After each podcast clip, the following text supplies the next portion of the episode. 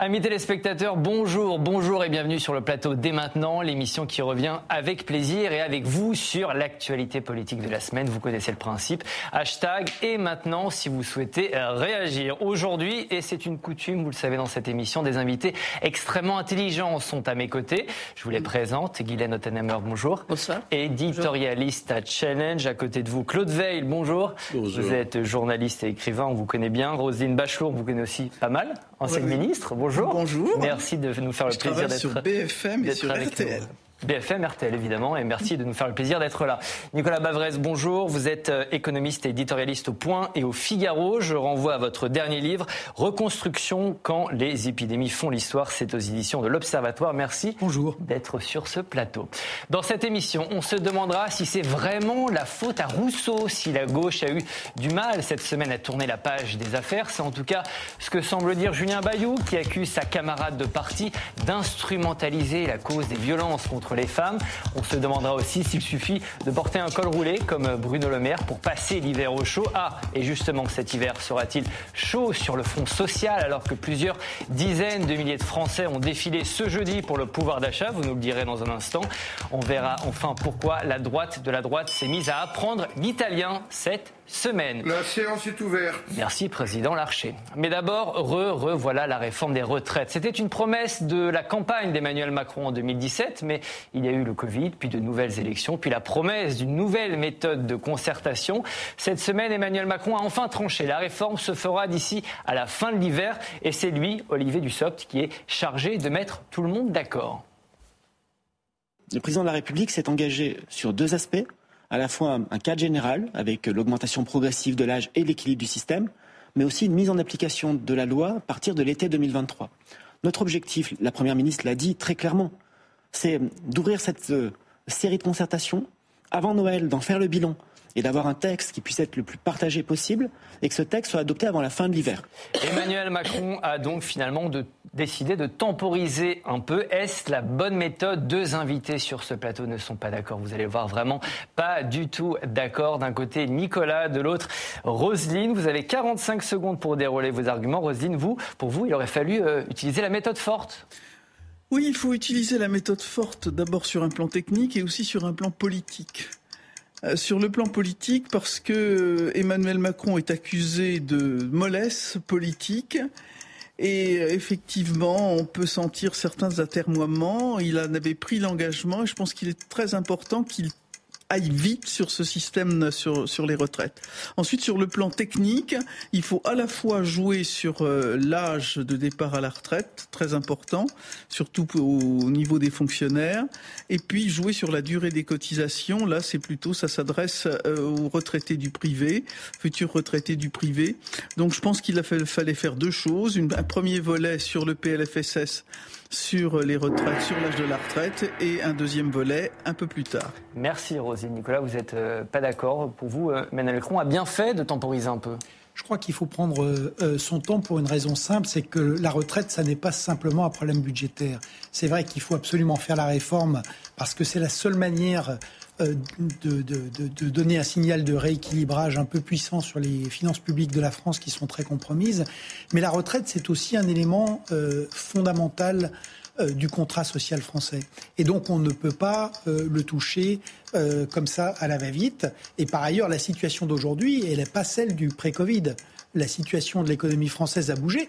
La réforme envisagée a complètement bougé puisque euh, au départ c'était le basculement au système par points qui a été complètement abandonné. Aujourd'hui, euh, c'est une réforme beaucoup plus paramétrique euh, sur, euh, sur l'âge euh, et sur le, les durées de cotisation, mais ça n'exclut pas qu'on prenne le temps d'en débattre. C'est pas du tout un duel, notre concerte- truc, hein. Ah, vous êtes d'accord? Bah non, non, non, mais on- euh, je- non, non, j'aurais aimé le. Le titiller un peu plus Bah voilà. Enfin, Vous allez le faire un peu plus tard. Euh, Guylaine, vous allez nous trancher tout ça. Juge de paix, euh, ce que disait Nicolas finalement, c'est que bon, euh, il, faut, il faut concerter.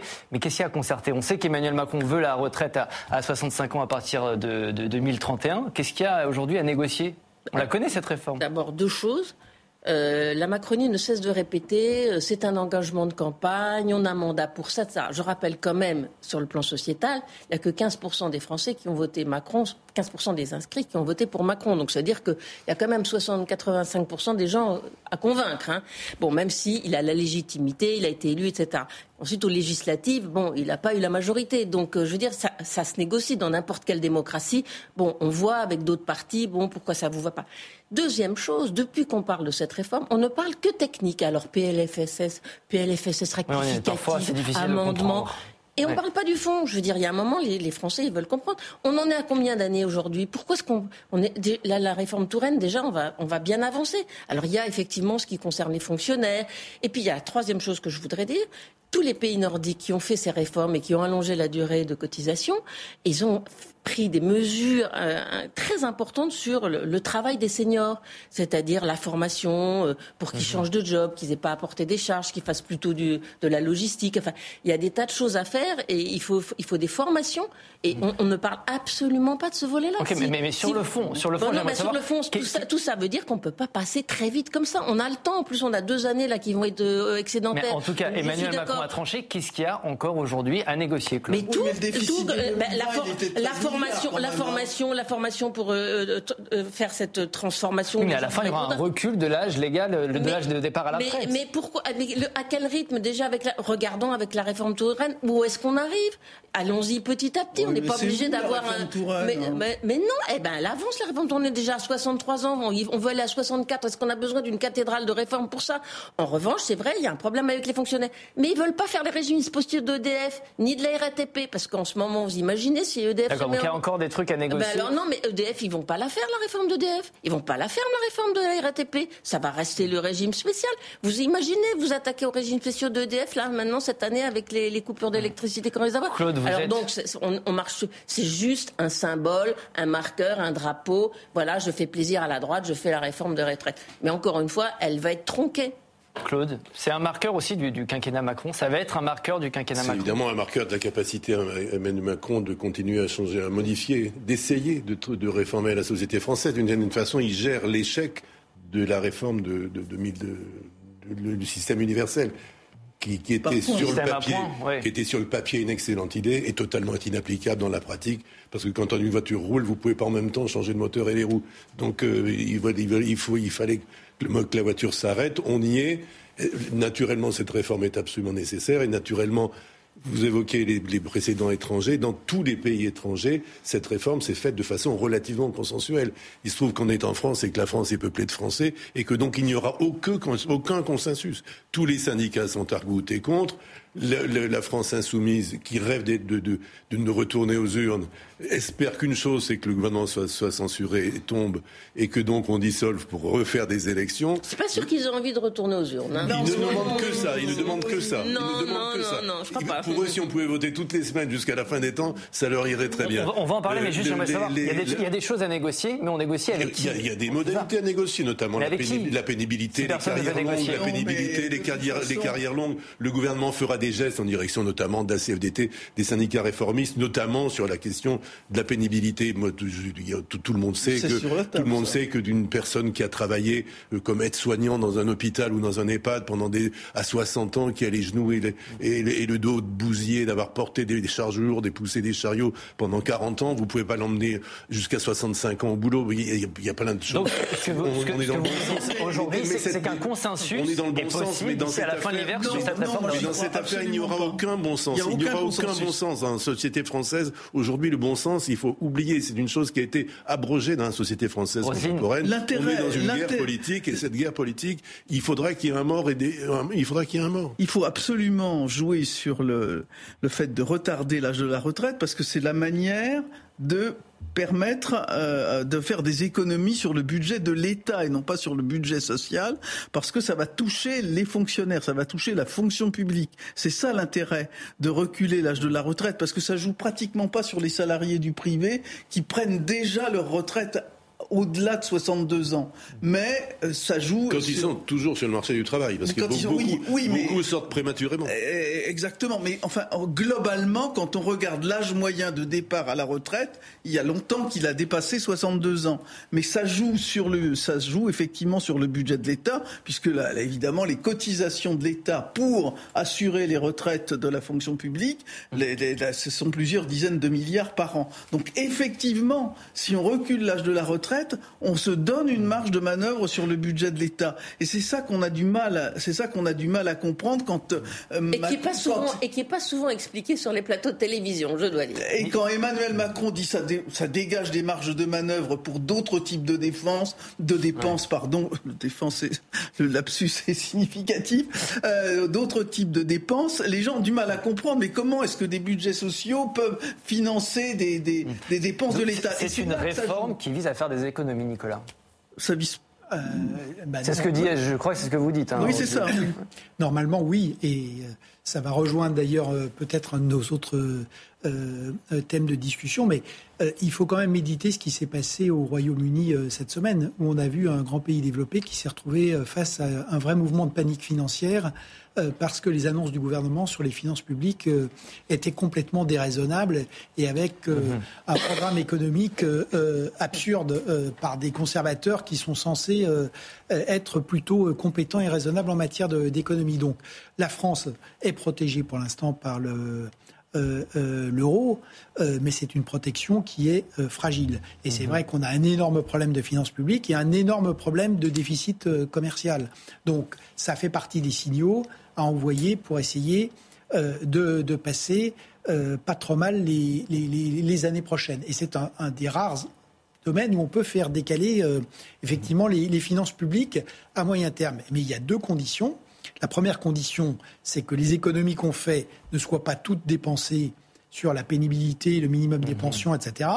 et la deuxième condition qui a été rappelée, c'est que, en fait, on gagne doublement avec les retraites. Pourquoi? Parce que comme les gens continuent à travailler, ils génèrent de la richesse. Et donc on a un double effet euh, avec par ailleurs une amélioration du travail et, du PIB. Mais pour ça, il faut évidemment que les gens puissent continuer à travailler. Et le volet qui est fondamental dans les autres pays qui ont fait ça avec euh, succès, c'est le volet d'emploi des seniors. Retour à la politique. Emmanuel Macron a-t-il vraiment changé, changé sa manière d'exercer le pouvoir? Le président menace en tout cas les députés d'opposition à l'Assemblée nationale. Si vous renversez mon gouvernement, bah moi, je vous dissous. Écoutez.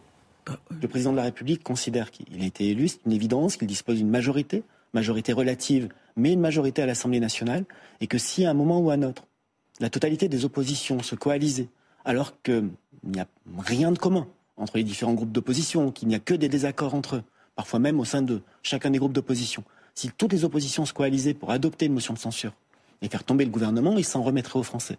Roselyne, vous avez levé les yeux au ciel. Bah, ça me paraît une évidence. Hein.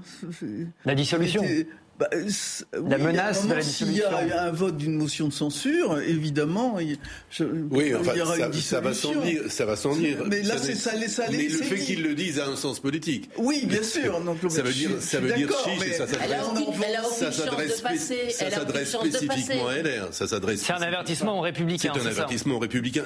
Si on parle des retraites. Bah, les républicains n'ont jamais. Le message clairement aux républicains, c'est la retraite à 65 ans. C'est votre programme. Vous la réclamez depuis des années. C'était déjà dans le programme Fillon, c'était dans le programme de tous les candidats. De Valérie Pécresse. De, Valérie Pécresse. Donc vous, ne pouvez pas décemment voter contre. Mais euh, ça veut dire que le, seul fait qu'il agite la menace, c'est comme, c'est comme le nucléaire.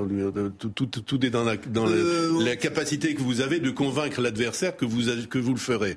Euh, donc, c'est une pression politique. Ce que la vie avant le vote, donc qui interviendra normalement euh, à la fin de l'hiver, au début du printemps, sur la question des retraites, il y a le budget.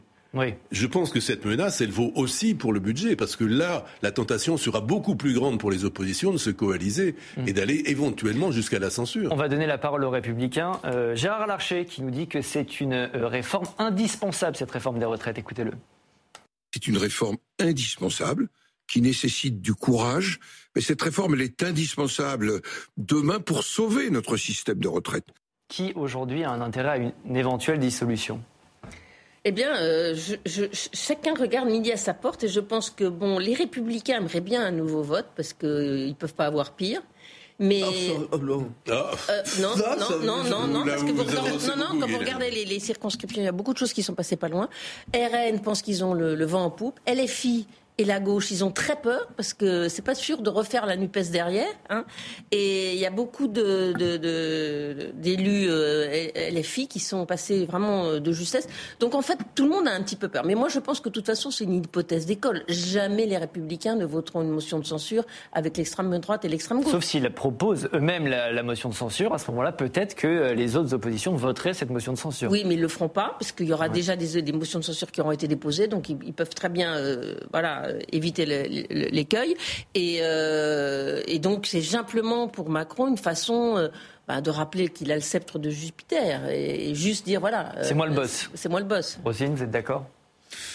Alors, on est dans, dans un monde politique tellement instable en ce moment à l'Assemblée que tout est possible. Et que euh, la, politique du pire, on se dit c'est pas raisonnable, on, ils vont pas faire ça. Mmh. Euh, chacun se dit qu'il faut rebattre les cartes quelque part, et que peut-être que de ce, chaos surgira quelque chose dont ils pourront se saisir. Donc moi, je, suis, je, n'ai pas l'optimisme sur cette affaire de, de, de Guylaine Ottenheimer. On a, on a le sentiment d'un système institutionnel provisoire, comme si, comme si les élections de 2022 n'avaient pas purgé le, système, comme si le, la, la fonction ardoise magique des élections n'avait pas fonctionné. On a l'impression qu'au fond, que rien ne s'est passé. C'est très, très étrange comme situation. Ce jeudi, en tout cas, une première mobilisation euh, interprofessionnelle était organisée. Mot d'ordre principal, une augmentation des salaires. La CGT revendique plus de 250 000 manifestants dans toute la France. Pour nous, c'est le début d'un mouvement. D'ailleurs, il y, a des grèves qui ont commencé déjà depuis euh, le début de la semaine. Il faut que les salariés puissent décider dans les entreprises de continuer ce mouvement. Et, nous, on fera en sorte qu'il y ait euh, soit de la continuité, soit d'autres journées très rapidement, parce qu'il faut euh, que le gouvernement puisse, le gouvernement et le patronat s'assoient autour de la table de négociation. Et sur les salaires, il faut que les salaires augmentent. Nicolas, cette première mobilisation, c'est un peu les prémices de ce qui nous attend cet hiver? Colère sociale, mobilisation, grève? Euh, comme toujours, c'est pas forcément au moment où les choses vont le plus mal euh, qu'on a le plus de, manifestations. Euh, on va avoir un hiver très très difficile, une année 2023 avec l'économie française en stagnation ou en récession, une inflation qui va rester forte, le chômage qui va remonter et sans doute des coupures de courant. Donc ça va être très compliqué et, très difficile. Alors pour autant, euh, on voit par exemple dans un pays comme le Royaume-Uni, là encore qui est quand même intéressant à observer, que là, les grèves euh, euh, sont vraiment parties. Mais il faut voir qu'au Royaume-Uni, l'inflation est à 13%. Mhm. qu'on a cette explosion des factures d'électricité et pour l'instant en France on n'est pas encore dans cette on n'est pas dans cette situation. Alors ce qui est vrai c'est que il y, a, eu un retard à l'ajustement dans les salaires. On va voir ce que vont donner les négociations de la fin de, cette année, où il y aura forcément un effet de, un, effet de, un, effet de rattrapage. Mais il est vrai que les tensions, euh, il faut bien comprendre hein, que dans cette euh, crise, l'Europe est vraiment en première ligne. Mhm. Et que Avec une éventuelle récession comme aux États-Unis peut-être non, mais enfin, sur la zone euro, c'est pas éventuel. Hein. Maintenant qu'il n'y a plus de, gaz russe, euh, mm. euh, l'Allemagne va être en récession. J'aimerais savoir vraiment comment, quel est, si on prend aujourd'hui le pouls du pays, euh, comment vous sentez ce pays? Est-ce qu'on est sur un volcan? Est-ce qu'on est plutôt sur un glacier? Pardonnez-moi la métaphore. Comment vous sentez-vous aujourd'hui, les Français? Une anxiété massive. Les gens ont très très peur et euh, ils ont un sentiment d'instabilité euh, et euh, je ne sais pas si c'est un, un, état d'esprit extrêmement favorable aux, aux manifestations. Moi, je suis d'accord, je pense qu'ils sont dans un état de tétanie parce qu'ils voient les factures s'accumuler. On parle de, l'énergie, mais vous regardez le prix des fromages aujourd'hui, ça a explosé. Les, prix des, les, mhm. les gens se rendent compte à leur fin de mois, c'est 100, c'est 200, c'est 300 euros de plus, et ils n'ont pas de réserve. Comment ils vont faire? Il y a un moment, ça suffit pas de mettre un col roulé pour résoudre les problèmes de budget du ménage. Et donc, pour le moment, ils sont là, ils sont, en train de voir que, où est-ce qu'ils font des économies, comment ils vont faire, etc. bon, mais, euh, mais euh, Alors Ce que dire, c'est que ça va tellement mal qu'on n'a pas forcément envie de manifester que quand ça va bien, c'est ça Mais, peut-être qu'il y a un moment, peut-être qu'il y a un moment, ça sera tellement dur qu'il y aura une mobilisation. On ne le sait pas. Je dirais, il peut y avoir quelque chose qui, il y a quelque chose qui peut les, inflammer la population. On, on, quand vous disiez sur un, sur un glacier, on est sur un volcan éteint pour le moment, mais on ne sait pas qu'à un moment le magma peut surgir. Il suffit d'un fait divers euh, scandaleux, euh, d'une situation euh, vraiment révoltante. Et non, mais une situation révoltante. On découvre une famille morte de froid, j'en sais rien. et puis voilà, que les réseaux sociaux parlent de ça. on ne sait pas, on ne sait pas. Mais c'est vrai que c'est très très instable et c'est pour ça d'ailleurs on voit bien que le gouvernement a très peur. Il prend le maximum de mesures pour calmer. Justement, est-ce que ces mesures, ça va suffire, Claude euh, Il y a, Le budget a été présenté effectivement. Moi, je vois le bouclier tarifaire, euh, l'indexation euh, de l'impôt sur le revenu. Ça va suffire vraiment, ça C'est un budget câlin. On ne peut pas plus câliner les Français que ne le fait ce budget.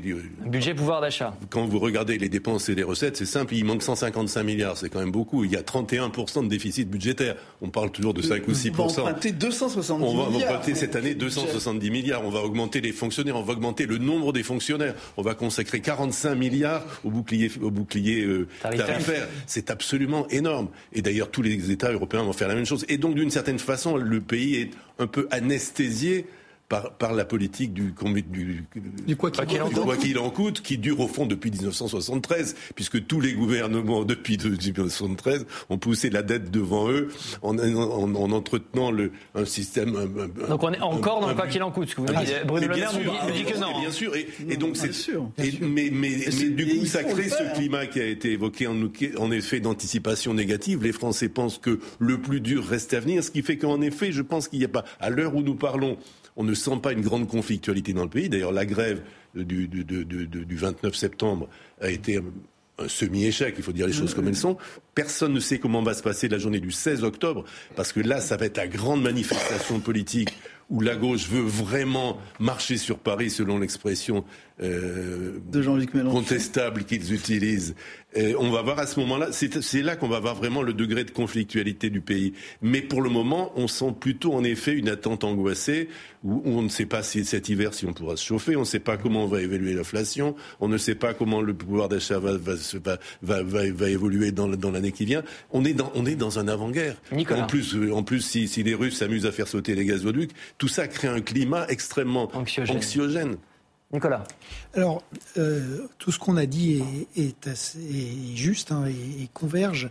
Mais je crois qu'il y a un autre facteur qu'il faut prendre en compte, c'est que de tout ce qu'on a dit va s'inscrire dans une durée euh, beaucoup plus longue que ce que tout le monde imagine. C'est-à-dire que pour l'instant, et c'est assez logique compte tenu de toutes les difficultés, tout le monde est concentré sur l'hiver 2022-2023. Euh, Mais la crise énergétique, elle est là pour plusieurs années parce que le gaz russe ne va pas revenir de, de sitôt, et que euh, l'an prochain, il n'y aura rien pour euh, refaire les stockages de gaz. Euh, l'inflation, elle est là pour longtemps aussi, et les mhm. banques centrales ont beau dire qu'on va revenir vers 1 à 2, en revanche, je pense qu'on est à 5-6 pour un, un, bon moment. les tensions d'approvisionnement, tous ces facteurs structurels, et, et, ce qui va être très difficile, c'est euh, pour la société française mhm. de résister dans la durée. Vous êtes Et très ça, pessimiste, Nicolas. Euh, je, pense que ce qu'on a dit, hein, les, risques de, les, risques de rupture, on, est dans un moment de, on a le risque économique, on a le risque financier sur un choc sur la dette, et on a évidemment le risque social. Ils portent le même maillot, ça n'a rien à voir. Hein. Ils portent le même maillot, mais ne jouent clairement pas dans la même équipe. D'un côté, Julien Bayou, qui a démissionné lundi du poste de chef d'Europe Écologie Les Verts et de vice-président du groupe Écolo à l'Assemblée nationale. De l'autre, Sandrine Rousseau, qui est à l'origine de ces démissions, puisqu'elle a choisi eh de rendre public à la télé les accusations de l'ex-compagne de Julien Bayou. L'avocate de ce dernier a contre-attaqué cette semaine. Écoutez. Julien Bayou constate avec amertume et colère l'instrumentalisation du juste combat contre les violences sexuelles et sexistes à des fins politiques. Personne n'ignore que le congrès des écologistes se tient en fin d'année. L'ambition politicienne ne saurait justifier toutes les croisades. Guylaine, est-ce que cette démission de Julien Bayou vous paraît justifiée? Non, mais il ne pouvait pas faire autrement. À partir du moment où euh, son parti a été donneur de leçons, euh, les, mâles euh, dominants, c'était du côté de la droite, et eux, ils étaient purs et, formidables. Il ne pouvait pas faire autrement. Mais je trouve que la façon dont Sandrine Rousseau a révélé cette affaire sur un plateau de télévision, mais on est dans, dans le monde des, procès staniliens, de la délation. Enfin, c'est le contraire d'une société civilisée démocratique. Je veux dire, bon, c'est très bien de vouloir défendre les femmes. Est-ce qu'on cette femme qui a été euh, soi-disant euh, euh, violentée psychologiquement. Il n'y a rien de pénalement répréhensible. Non, est-ce qu'elle peut pas, est-ce qu'elle peut, pas se défendre toute seule? Est-ce qu'elle a besoin de Sandrine Rouchot pour aller dénoncer son, compagnon? Bon, et bon, c'est la même chose aussi, même pour Katna. Je veux dire, cette main courante, qu'est-ce qu'elle a à faire sur les réseaux Alors, sociaux? Katna, c'est pas exactement la même chose. Non, c'est pas la même chose. Mais ce que je veux dire, ce côté délation de la vie privée, je veux dire, on va pas commencer si vous avez quelqu'un d'un peu connu qui est, habite à l'étage au-dessus, vous entendez euh, un meuble tomber. Bon, voilà, ça arrive que, que, les, gens s'énervent et qu'ils poussent une chaise. Et, alors quoi, on va mhm. créer à la violence. il y a un moment, voilà, il y a la justice. Euh, quand ils demandent, par exemple, que les, les, les, les crimes de violence faites aux femmes soient imprescriptibles, comme les crimes contre l'humanité. Enfin, il y a dix ans, voilà. est-ce, qu'il y a, une instrumentalisation politique de la part de Sandrine Il y a une instrumentalisation, et je crois qu'elle est complètement habitée par sa cause. Elle l'a dit, elle dit c'est au-dessus de tout. C'est au-dessus des lois, c'est au-dessus des partis, c'est au-dessus de la fidélité, c'est au-dessus de tout. Roselyne, vous êtes d'accord Il y a une instrumentalisation ah, politique de la part de Sandrine Il y a une instrumentalisation politique, et puis euh, il y a la focalisation effectivement sur un combat qui par ailleurs euh, est juste, mais euh, qui a subi une sorte de déviance. Alors, il y a deux choses dans les partis politiques. Il y a les violences qui sont exercées à l'intérieur des partis politiques. Et là, les partis politiques ont une responsabilité, violence vis-à-vis euh, de militants, vis-à-vis de, euh, de, de personnel, d'assistants parlementaires. Et là, la cellule, les cellules qui sont créées, qui doivent être créées d'ailleurs dans des institutions, qui doivent être créées dans des entreprises, dans des associations, dans des partis politiques, ont toute leur légitimité à condition d'avoir une certaine professionnalisation du recueil et de l'information. Et puis il y a ensuite des violences qui sont dans la sphère privée qui sont des violences conjugales, avec tout ce que ça comporte d'ailleurs euh, de, de, de, de charges émotionnelles. Les ruptures, c'est jamais euh, quelque chose de simple. Euh, il y a des sentiments mélangés de revanche, de haine et d'amour, et tout ça est très complexe. Et de voir que finalement un responsable politique se saisit de conflits qui sont des conflits de l'ordre de l'intime, de l'ordre du ménage, du, du rapport amoureux, là il y a il y a vraiment une déviance qui est, à mon avis, tout à fait, tout à fait répréhensible. Et effectivement, que Sandrine Rousseau se soit faite la porte-parole de cette personne, soit on lui a confié un rôle de porte-parole là, et là c'est absolument incroyable, de confier à un responsable politique qui va sur un plateau. Enfin, si quelqu'un m'avait dit, une, euh, écoute, moi je m'entends pas avec mon mari, tu vas à l'émission de Public Sénat, tu vas dire, dites donc au fait, je me suis disputé avec mon mari et je vais vous raconter, mais je, lui aurais dit, mais ça va pas Madame la tête. Ministre, Madame la ministre, on va entendre un autre ministre, si vous voulez bien, Éric Dupont-Moretti, qui a justement réagi à l'affaire Bayou. Il euh, s'en est pris évidemment à Sandrine Rousseau. Madame Rousseau n'est pas procureure générale de la nation. Voyez-moi, tant qu'elle parle de barbecue, c'est pas mon périmètre. Ça m'intéresse pas. Mais quand elle veut parler justice et qu'elle s'érige en autorité supérieure, je dis non.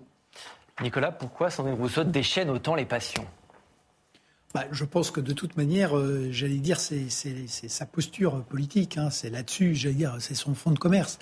Donc, il n'y a pas une semaine sans que euh, on a rappelé l'épisode du barbecue. On en a bien d'autres. Euh, et donc, c'est sa manière de construire sa conquête du pouvoir au sein d'Europe Écologie Les Verts, parce que c'est ça le but ultime pour l'instant de, euh, Avec un ça en décembre. Et euh, bon, ça, ça paraît assez Je clair. Je dirais plutôt installer une hégémonie intellectuelle plus que conquérir l'appareil. À mon avis, elle est plus dans une bataille idéologique que dans une bataille d'appareil. Je, pense que l'un n'exclut pas l'autre. L'un peut rejoindre voilà, et, parce que je pense qu'elle aime bien le pouvoir aussi. Hein. Voilà, et qu'en politique, de toute manière, une fois qu'on a gagné euh, sur l'idéologie, généralement... c'est ce que disait Gramsci. Hein. Voilà.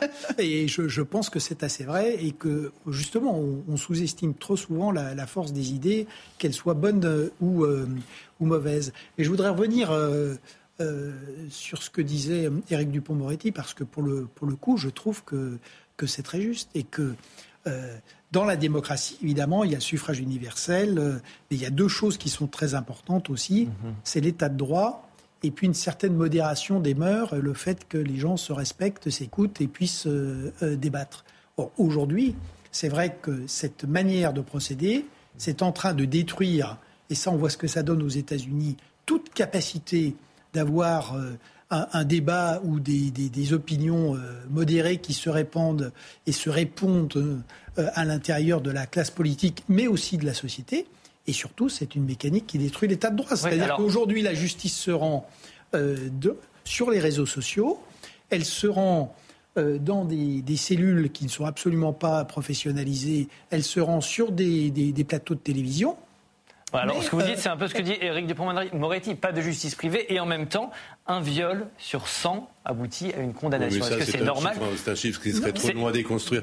C'est Marlène Schiappa qui, qui cite des chiffres du ministère de la Justice. C'est très, très compliqué. Ça, n'est pas exact. En réalité, c'est beaucoup. Non, mais ce que je veux dire, c'est que la justice est quand même lente à réagir. Là, il y a un vrai problème peut-être là-dessus. C'était l'argument de. Mais le temps de la justice, évidemment, il faut l'améliorer. Mais il y a quand même deux choses à dire. C'est-à-dire que quand on regarde euh, l'évolution qui, pour le coup, est, tout à fait euh, euh, positive.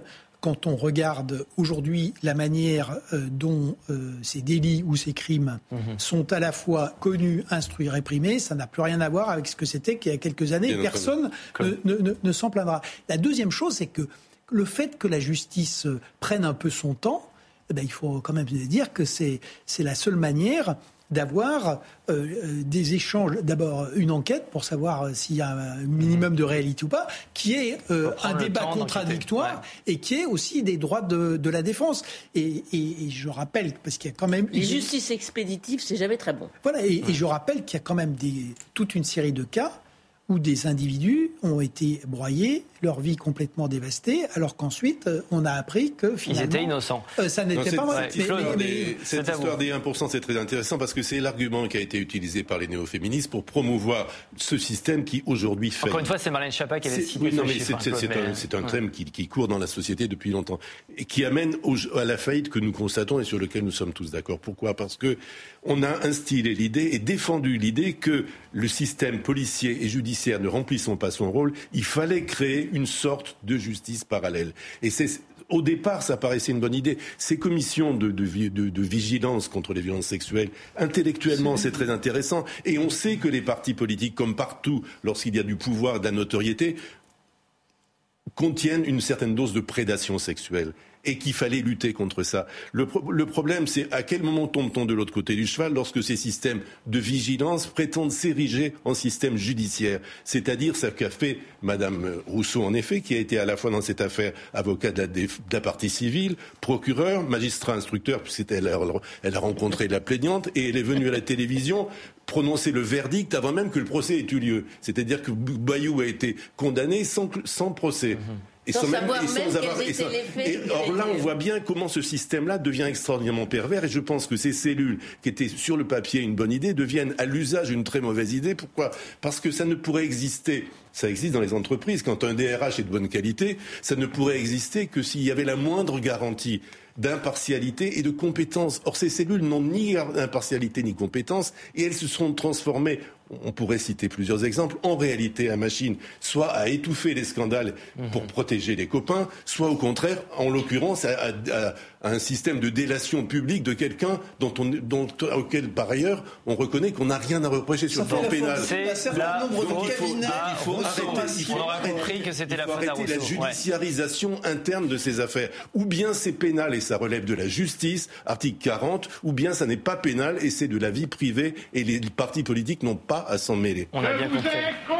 Nous avons tous compris, Claude. Petite respiration dans cette émission. On a une nouvelle rubrique, ça s'appelle Fake News ou pas. Je vous donne une info, quelque chose qui ressemble à une info, et vous me dites si c'est vrai ou si c'est faux. Est-ce que vous connaissez le co-flying, Guylaine?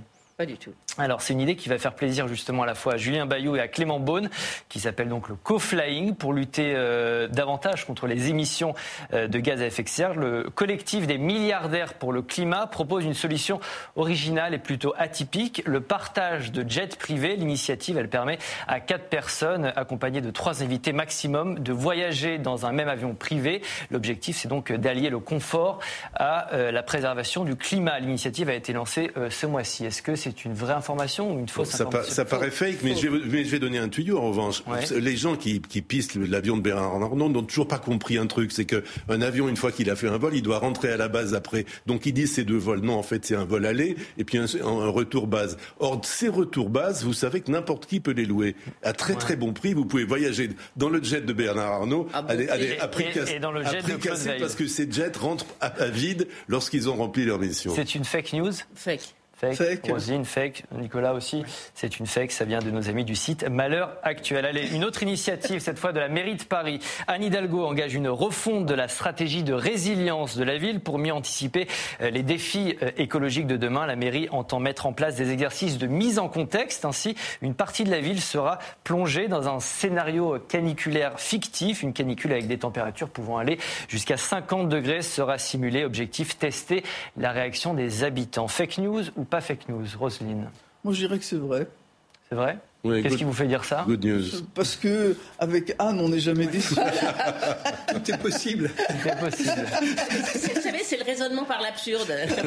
On n'y croit pas, mais est, elle est tellement absurde que ça peut être vrai. Eh ben, c'est une vraie information, effectivement.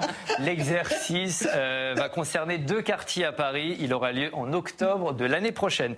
Euh, Petite dernière, peut-être dernière information, le gouvernement qui incite les Français à diminuer leur consommation d'énergie, on va en parler un, un petit peu après. Du coup, Gilles Legendre, député Renaissance de Paris, s'engage lui aussi dans la transition écologique. Il a confié avoir abandonné son sèche-linge au profit d'un étendoir, ce qui permet bien de diminuer. C'est vrai. Vrai, je l'ai vu le dire à la télé. C'est vrai. Incroyable, incroyable. Ils ont tout raté dans la transition écologique et ils sont là à se vanter qu'ils mettent plus le sèche-linge. Non, mais on est chez les fous. Bah, c'est une vraie information, vrai, ouais. effectivement, et ça nous permet d'aller sur le quatrième thème de cette émission comment passer euh, l'hiver quand on a des idées, mais pas de gaz, en tout cas pas suffisamment. C'est donc le quatrième thème de cette émission. Ces dernières semaines, et sur fond de guerre en Ukraine, le gouvernement a donné quelques petits conseils pour passer l'hiver au chaud, toujours avec cet objectif de diminution de 10% de notre consommation énergétique. Écoutez. Il n'y a pas de petites mesures, il n'y a, a, que des grands gestes pour le climat et pour la planète. Et, et, les gestes du quotidien que nous pouvons faire, quels que soient nos moyens, quelle que soit notre catégorie socio-professionnelle, ces gestes-là, ils ont un impact sur le La température qui a été retenue, c'est 19 bientôt, degrés. Hein. Oui, mais demain après-demain. Nous ne serons pas sur 19 degrés, donc vous ne verrez plus avec une cravate, mais avec un col roulé. Et je pense que ce sera très bien, que ça permettra de faire des économies d'énergie, de faire preuve de sobriété. La sobriété est la clé d'un hiver serein. Et il ne s'agit pas de produire moins, il s'agit de baisser un peu la température et d'éviter toutes les consommations inutiles. Rosine, si vous étiez encore au gouvernement, vous aurez vu en, en doudoune. En doudoune, euh, Elisabeth Borne a une morphologie plus adaptée à la doudoune que moi. euh, non, euh, non, je trouve qu'on a, on, on, a tort de se moquer. Il y a un certain nombre de euh, comportements qui sont assez faciles à adapter et qui permettent effectivement d'atteindre les 10%. Je me souviens, j'ai eu à gérer en partie en tant que ministre de l'écologie la fameuse canicule de 2003 mmh. et j'avais donné un certain nombre de conseils avec beaucoup de mépris. On avait traité mes conseils de conseils de ménagères et euh, je, j'en avais été suffisamment blessé, j'en avais été suffisamment révolté pour ne pour être d'accord. Peut-être qu'il y a une communication un peu lourdingue là. On peut, on peut être d'accord sur le fond, mais là c'est un enfin, peu. Euh... Oui, mais c'est vous aussi qui focalisez là-dessus parce ouais, que. non, c'est le gouvernement qui se qui défile dans les, dans les plateaux télé. C'est un pays où les chansonniers finissent toujours par avoir le dernier mot. Mais objectivement. Les caricaturistes n'ont pas ça. Vous avez vu que Cécile Duflot a approuvé Bruno Le Maire en disant mais oui, bien sûr, c'est ça qu'il faut faire, c'est mettre un pull de plus et descendre la température à 19. Parce que ce qui est assez rigolo, c'est que tout le monde s'est déchaîné contre Le Maire. Et j'ai découvert hier, par, par un journaliste qui s'appelle Vincent Glade, qui a fait un long, un long fil là-dessus sur Twitter, qui est très intéressant, oui, qu'en réalité, toutes ces préconisations, y compris les, moi je dis étendage, je dis pas étendoir, etc., viennent d'une association qui s'appelle Negawatt, Negawatt, qui milite pour la sortie du, du la, le, le, le, la, sortie du carbone, disons. La sobriété énergétique. La sobriété énergétique et la sortie, et la décarbonation de l'économie occidentale. Et les principales mesures mesures qu'ils préconisent, c'est précisément celle-là. Et la plus efficace, c'est de baisser d'un degré. Alors le problème, c'est qu'on dans cette affaire, on confond deux choses la lutte contre le, réchauffement climatique, contre le dérèglement climatique, et le, et le, et le problème conjoncturel qu'on a, où cet hiver, on risque de manquer de, on, risque de pas pouvoir se chauffer à cause de la guerre d'Ukraine. Donc les deux éléments se croisant, les Français ont eu l'impression qu'on les renvoyait en 42, il n'y a plus de charbon, vous allez crever de froid. mais est-ce qu'il n'y a pas un côté un peu infantilisant aussi là-dedans, Guylaine? Oui, mais ça s'appelle la com. Je, pense que Roselyne a raison sur un, sur un point, c'est-à-dire que ce genre de conseil a un effet. Et d'ailleurs, quand vous allez dans les marchés, dans les magasins, les gens parlent et euh, moi, je vois, j'ai une mère assez âgée, ben, elle a mis un châle en plus, euh, etc. Après avoir vu Elisabeth Borne euh, Non, mais elle dit c'est très bien, il faut, il faut faire, tout le monde doit faire son effort. Donc je veux dire que ça a quand même un impact. Simplement, là où les gens réagissent, notamment les caricaturistes, les chansonniers, nous les journalistes, c'est qu'on a un gouvernement qui a tellement merdé, excusez-moi, sur l'énergie. Je veux dire, on, arrête Fessenheim, après on dit on va rouvrir, on a laissé complètement mourir cette filière, on a démantelé, on a dit on va faire la concurrence. Maintenant, les concurrents de se casse la gueule, les gens doivent rechanger d'abonnement. les gens ont l'impression que quand même sur. Les gens qui, comme moi, défendaient le nucléaire se sont fait pourrir. Oui, hein mais ce que je veux dire, les gens ont quand même l'impression que ça on, a, on a, Est-ce qu'à un moment on a expliqué aux Français que l'énergie euh, renouvelable, ça n'allait pas remplacer suffisamment bah oui, moi je peux passer mon temps j'ai jamais entendu de l'écologie. J'ai jamais entendu de vrai ministre de l'écologie, ça vraiment expliquer les choses. Les Français ont l'impression qu'on les a un peu baladés, qu'on n'a pas été très prudents, mhm. et après là, des bah, ils s'en sortent avec un col roulé. Voilà un peu le raisonnement simpliste, mais bon, c'est comme ça que le Français réagit. La sobriété, c'est l'austérité, Nicolas. Euh, la sobriété, euh, c'est tel qu'on va le, voir. Euh, ce qui va être l'austérité, c'est les coupures de, de, courant, notamment dans les entreprises. Ça, donc, l'espèce de, mot d'ordre de la sobriété, c'est vrai que, en tout cas, il n'est est sûrement pas à la hauteur de ce qu'on va vivre. Moi, ce que je trouve regrettable, là encore, c'est que effectivement, les, les, affaires de col roulé ou autres, c'est pas très intéressant, mais c'est que en réalité, il n'y a pas eu de vraie pédagogie des Français. On a envoyé des messages très contradictoires puisqu'on leur a dit on vous garantit qu'il n'y aura ni coupure de courant, euh, euh, ni vrai impact sur les prix.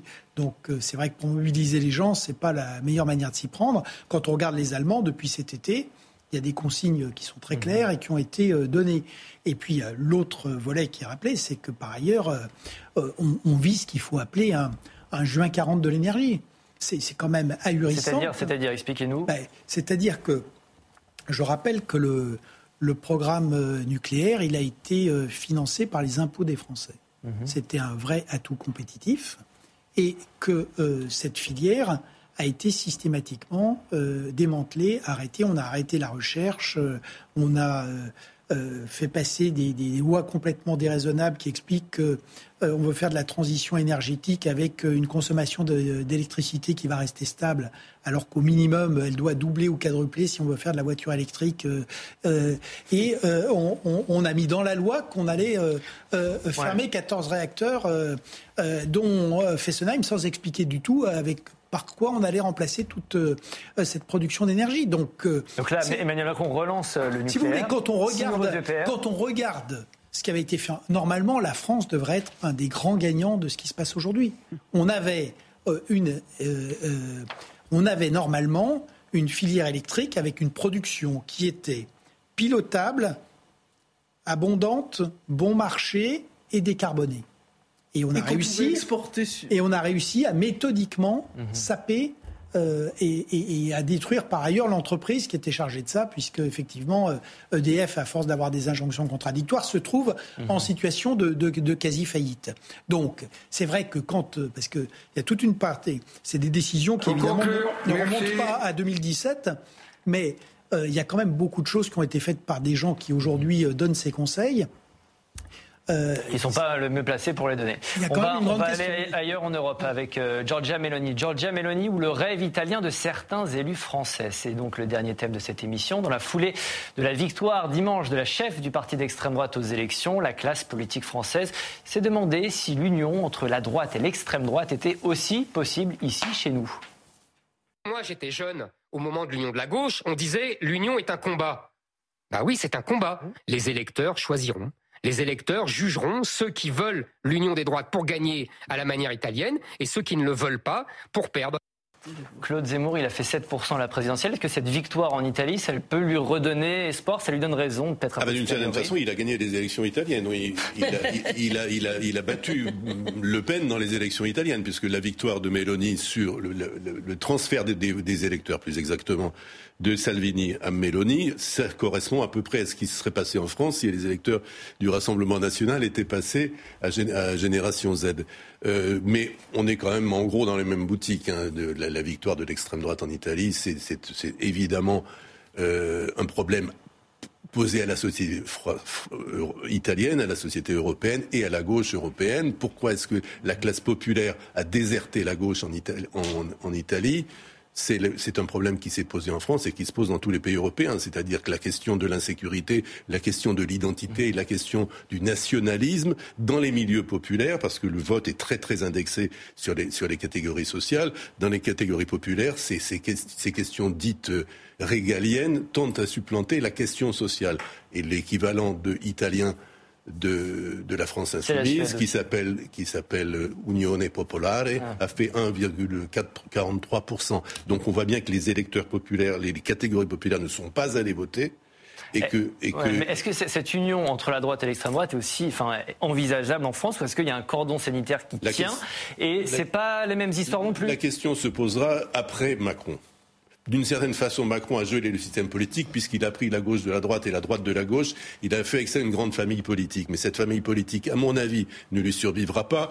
Chacun va reprendre, les ruisseaux vont retourner à la rivière et la gauche va se reformer en, 2027 et la droite va se reformer. Et c'est à ce moment-là que la question des coalitions se, se, posera. Est-ce que, est-ce que la droite peut faire son unité? Elle ne fera son unité que face à une gauche qui, qui, aurait la capacité de l'emporter. Rosine, euh, Mélanie, c'est Zemmour, Zemmour, c'est Mélanie. C'est un peu le même, lignée Il y a, il y a, il y a des, des, différences, il y a des différences idéologiques euh, de positionnement aussi bien en politique intérieure qu'en politique euh, internationale entre la, la, droite extrême italienne ou l'extrême droite, comme on veut le, la, la cataloguer, la droite populiste de Mélanie et celle du Rassemblement national.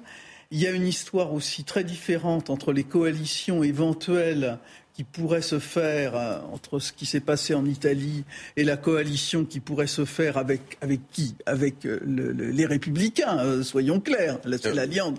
Les, républicains actuellement sont en pré-congrès et ils ont le choix entre trois candidats de droite, droite, droite, voilà, qui mais sont pas très loin idéologiquement du Rassemblement national. Hein. C'est quand même différent. Puis il y a une histoire, il y a une histoire dans cette droite. Je vois mal acter une coalition, une coalition entre les républicains et et Madame Le Pen. Je, je, vraiment, je le sens pas. C'est intuitif parce que c'est une famille politique dont je viens, même si je l'ai abandonnée déjà depuis un certain nombre d'années. Mais la question est, la question est, est-ce que votre famille politique, je, les connais bien, je les, je les, je les vois vraiment pas s'allier avec le qui a été coupée en deux par le, par le macronisme, peut est-ce que, comme la queue des Lezards, est-ce qu'elle peut se ressouder après Macron et recréer un grand parti de, gouvernement de droite? C'est ça la question. Je pense que le, la chance des, des, républicains, euh, ce n'est pas de s'allier avec le Rassemblement national, c'est vraiment de former autour euh, avec Macron. de, d'Édouard Philippe ou de je ne sais qui, de reformer une famille du centre droit et de, récupérer, et de récupérer, oui, et de récupérer, euh, enfin, ce qui, ce qui resterait du macronisme. Vous êtes gentil dans vos scénarios, mais le problème en France, c'est que tout ce qui gouverne la politique française, c'est l'élection présidentielle. Voilà. Et donc, pour le moment, quand on voit que M. Zemmour C'est pour ça, penser Hollande que Macron n'avait aucune chance. non, mais je termine. On ne sait, on ne sait jamais. On, a toujours cité le, chiffre de euh, François Hollande qui avait 3%, etc. Donc, euh, tout le monde peut renaître de ses cendres en, politique. mais simplement, si vous ajoutez le, les Républicains d'aujourd'hui, le RN d'aujourd'hui, le Reconquête d'aujourd'hui, vous n'avez pas une majorité. Vous ne gagnez pas l'élection présidentielle. Est-ce que tout ça, c'est pas juste une histoire de mode de scrutin En Italie, c'est la proportionnelle. Ici, je pense que, bis, ça bis non je pense que, je pense que, s'il y a un danger à la prochaine élection présidentielle, si on ne voit pas surgir un leader euh, dans le centre droit qui est capable d'emporter l'élection présidentielle ou le centre gauche, je pense que le grand danger, c'est Marine Le Pen. On ne fera pas, je ne pense pas que Zemmour passera devant Marine Le Pen, parce que l'histoire n'est pas du tout la même qu'en Italie, où ils sont habitués à faire des coalitions. Et c'est pas du tout la même chose de porter un pouvoir à la tête d'une coalition ou de porter quelqu'un à la tête de l'État. La question est comment le système politique politique va-t-il se... Pardon, je crois que vous avez possible, ça. La question est... C'est parce que tu parles longtemps aussi. La hein, question est comment le système politique va-t-il se, re- se reconfigurer après dans le post-macronisme? C'est ça, c'est ça la question qui est aujourd'hui posée. Le- moi, j'ai longtemps cru, comme vous, que c'était le mode de scrutin qui était déterminant. En fonction du mode de scrutin, on a longtemps pensé que jamais un centriste ne serait élu président de la République française. Eh ben, il a été élu et réélu. Et je, me- je je me souviens très bien de François Hollande, un mois, six mois avant l'élection de 2017, me disant que un président était forcément de gauche ou de droite et que Macron n'avait aucune chance. Donc maintenant, on- le système est tellement sapé dans ses bases Oui, mais que c'est ce que vous voulez dire sociologiques que Zemmour peut être élu président de la non, République Zemmour, j'y crois pas une seconde. Mais la, la- oui, la- Marc la- Le Danger, c'est la- Marine Le Pen. mais la fusion des droites, euh, la fusion des droites autour pas de. Le Pen, ne m'ex- je, ne peux, je crois Eux ne portent pas on ne peut pas le même maillot et ne joueront pas dans la même équipe de foot. Mercredi, un match au profit d'une association caritative était prévu entre l'équipe de foot de l'Assemblée nationale et une équipe réunissant notamment d'anciennes gloires du ballon rond. Mais quelques heures avant le coup de sifflet, les députés de la NUPES ont décidé, ont décidé de boycotter ce match. Écoutez. Nous ne pouvons pas être coéquipiers sur un terrain de foot, alors même que nous faisons tout pour ne pas laisser se banaliser l'extrême droite, qui cherche à travers cet exercice sportif à expliquer qu'ils se sont fondus dans la masse et que désormais ils sont des parlementaires comme les autres. Non, ils ne sont pas des parlementaires comme les autres. Nicolas, est-ce que le boycott est un bon moyen de lutter contre la montée de l'extrême droite? Non, je crois pas du tout. Euh, Je crois que malheureusement, si vous voulez, c'est ce qu'on a, c'est, c'est- c'est ce qu'on a dit, c'est-à-dire que le, le Front républicain, en fait, il est mort lors des élections législatives de 2022, Euh, et il est mort euh, par le, par la base, par les, euh, Par les élec- électeurs. par les électeurs. Il n'y a plus de cordon sanitaire entre euh, ce qu'on appelle les partis républicains. Quand on arrive le- avec un scrutin majoritaire à deux tours euh, à 89 euh, députés, euh, je crois que euh, il faut regarder les il faut regarder les choses telles qu'elles sont. Alors le- la situation est très différente de celle de l'Italie, mais ce que je crois en tout cas, c'est que euh, compte tenu de cette situation, toute cette manière, euh, cette espèce de et ce qu'on a vu en Italie. Hein, euh, la diabolisation, en tout cas, de l'extrême droite ne marche euh, pas du tout. Et, et donc, euh, en réalité, tous ces gestes symboliques euh, font plutôt euh, le, le bonheur et, Eh le ben, succès vous faites, de, vous de- faites de- la transition, Nicolas. de l'extrême Ouais. droite que le, que le reste. On va écouter Marine Le Pen qui réagissait précisément à ce boycott de l'équipe de foot de l'Assemblée nationale. Écoutez-la. Il y a du chemin à parcourir pour eux en matière d'intelligence. Vous voyez, pas, c'est pas à nous de normalisation. Je vous rappelle que pendant cinq ans, Louis Alliot a joué euh, dans le 15 parlementaire, euh, avec d'ailleurs Alexis Corbière, qui sûrement va être traîné devant un tribunal soviétique pour avoir joué aux côtés euh, de Louis Alliot par ses propres amis. Euh, il a même été félicité par une lettre euh, du président de la République Emmanuel Macron, car ils avaient réussi, euh, je crois, à gagner euh, la médaille de bronze face aux Britanniques. Rosine, c'est du pain béni cette Oh, histoire pour elle. Béni, Vraiment, ils ont fait un cadeau à Marine Le Pen. Là, je, n'en- reviens pas. C'est- absolument incroyable. Ils ont victimisé. Et même dans la majorité présidentielle. Hein. Oui, Berger, Mais du oui, mais on victimise le Rassemblement national. Alors, euh, c'est première chose. Et puis, on insulte les électeurs de ces, de, de ces 89 députés qui sont, je suis désolé, qui sont des députés légitimes. Ils ont été élus par les, ils ont été élus par les Français. Si on se met à contester la légitimité d'un député de la, de- du Rassemblement national, on, consta- on conteste la légitimité de l'ensemble des députés. Alors l'argument Donc, de la NUPES, c'est de dire oui, alors on a pu jouer par le passé euh, avec effectivement des députés Rassemblement National, mais aujourd'hui ils sont 89. Oui, c'est bah, c'est un raisonnement à la con, pardon. Hein. Je peux passer mon tour, j'avoue que j'ai aucune opinion sur le sujet. J'ai l'impression que c'est un peu le bal des hypocrites cette histoire. C'est juste surtout ça.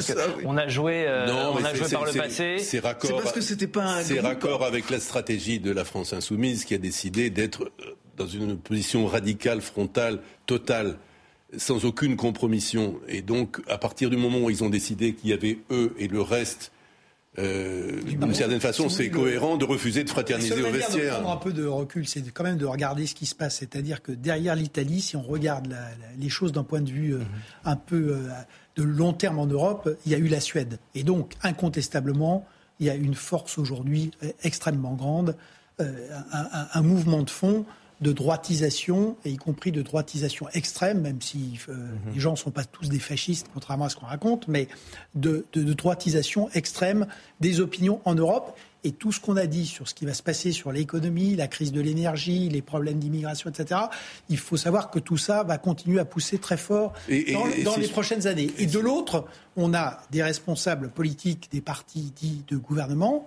euh, qui ne peuvent pas mieux se comporter pour faire le succès de cette euh, droite extrême, avec euh, une déficience criante sur les politiques de fond et des gestes pseudo-symboliques complètement inappropriés. Donc aujourd'hui, c'est vrai qu'on a ce, et, et, que ça rend clairement possible l'élection de, je reviens, le, de Marine Le Pen. Tout petit euh, codicile, pas seulement droitisation. Ouais, J'aimerais entendre Guylaine là-dessus. Sur le foot, euh, moi, je comprends très bien qu'un élite gauche n'ait pas envie de, de, porter le même maillot et de passer la balle à, le foot est politique, c'est ce que vous dites. Non, non, non mais je pense qu'on n'est pas envie de jouer avec un député d'extrême droite avec qui s'est battu. Je comprends. Ce qu'il y a, c'est qu'ils ont voulu instrumentaliser ça, en faire effectivement un front républicain. Nous, on est des gens formidables, on est des purs, on joue pas. C'est ça leur erreur, parce que ça, ça n'a pas marché. Ça, ils se sont pris le ballon en boomerang là. Mhm. Euh, mais je comprends. Je veux dire, je trouve, je trouve qu'on peut respecter qu'on n'ait pas envie de jouer avec des. Il faut quand même voir ce qu'ils disent sur le terrain, ces, ces, ces, ces élus. Euh, je veux dire, on ne peut pas non plus, sous prétexte qu'il y a 89 députés qui ont été élus par le peuple, ne pas dire que quand même, parmi les élus, il y a des... qu'on se non, non voilà. Donc je comprends qu'on n'ait pas envie de jouer avec ces gens-là. C'était idiot de l'instrumentaliser. Alors, comprendre aussi. je voudrais, je voudrais juste rajouter... Non, on n'a plus le temps, malheureusement. C'est marqué contre le camp de la démocratie. Il y a Alors, très rapidement, Claude, très rapidement. Il n'y a pas seulement une droitisation de, de l'opinion, il y a aussi une sécession démocratique, puisque en Italie, comme en France, ce qui s'est passé, c'est 40 ou 45% d'abstention, notamment dans les milieux populaires. Les, il y a une, il y a une crise du, des systèmes démocratiques occidentaux qui va au-delà même de la droitisation. Comme chaque semaine, on termine cette émission par un top flop. Je vous pose à chacun une question simple. Quelle, quelle personnalité a marqué l'actualité en bien ou en mal? Guylaine, vous commencez euh, votre top et votre flop.